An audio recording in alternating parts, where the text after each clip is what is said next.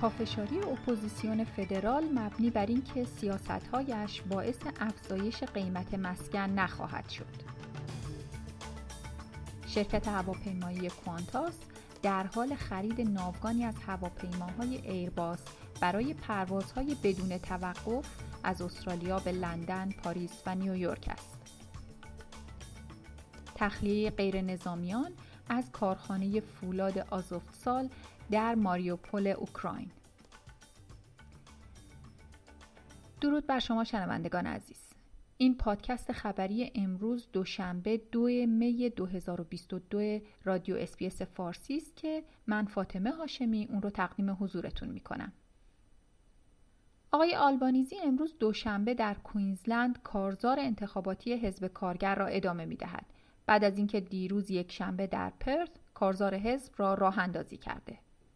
این گزارش حاکی است که اپوزیسیون به تمرکز خود بر هزینه های زندگی و افزایش دستمزدها از جمله مقابله با شکاف جنسیتی دستمزد ادامه می دهد و تلاش دارد تا با تقویت اختیارات کمیسیون کار منصفانه دستور افزایش دستمزد در صنایعی با مدیریت زنان و نرخ پایین دستمزد را به اجرا برساند.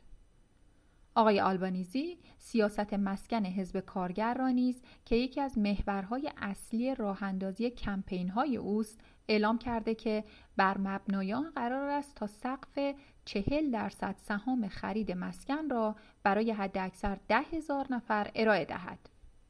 در حالی که نگرانی اصلی افزایش هزینه خرید مسکن در کشور است آقای آلبانیزی می‌گوید که مؤثر بودن این سیاست ثابت شده است چرا که در وسترن استرالیا اکنون سی سال است که طرح مشابهی اجرا می شود و طی آن افرادی را قادر می سازد که وارد مسکن شوند که این توانایی را نداشتند.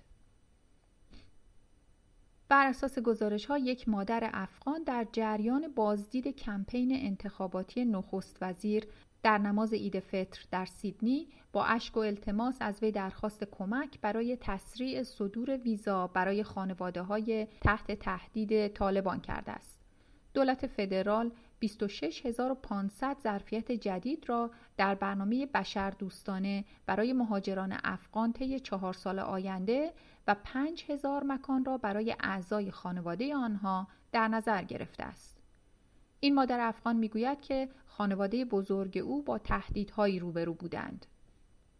بر اساس این گزارش اسکات موریسون با ابراز اینکه دولت در این خصوص همواره کمک کرده است این زن را به محل کاندیدای محلی کرسی پاراماتا که مراسم نماز در آنجا برگزار شده هدایت کرده است شرکت کوانتاس یک سفارش عمده هواپیماهای جدید را اعلام کرده است که می‌گوید آینده این شرکت را شکل خواهد داد در پروژه‌ای که سانرایز نامیده می شود دوازده هواپیمای ایرباس A350 یا A350 را سفارش می دهد که قادر به پرواز مستقیم از سیدنی به شهرهای دیگر از جمله نیویورک و لندن در اواخر سال 2025 هستند.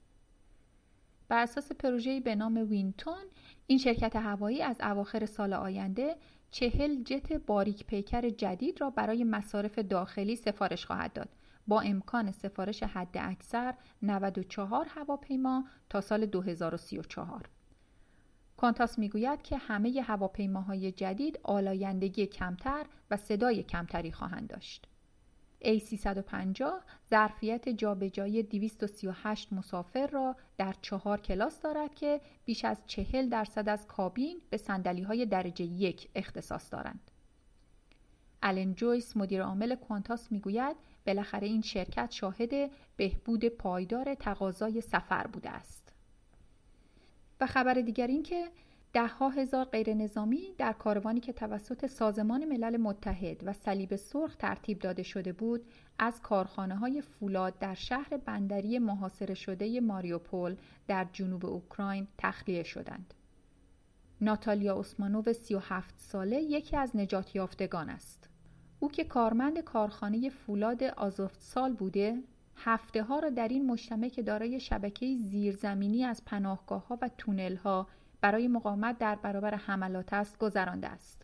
او می‌گوید که بمباران روسیه مخوف بوده و تمام مدت احساس می‌کرده که قلبش از کار می ایستد. که برای مدت طولانی خورشید را ندیده است و حتی برای تنفس هوای تازه در سطح زمین نمی رفته و ترس داشته چرا که گلوله باران بسیار قوی و نزدیک بوده است. گفتنی است که این کارخانه فولاد تنها مکانی در شهر است که توسط نیروهای روسی کنترل نمی شود.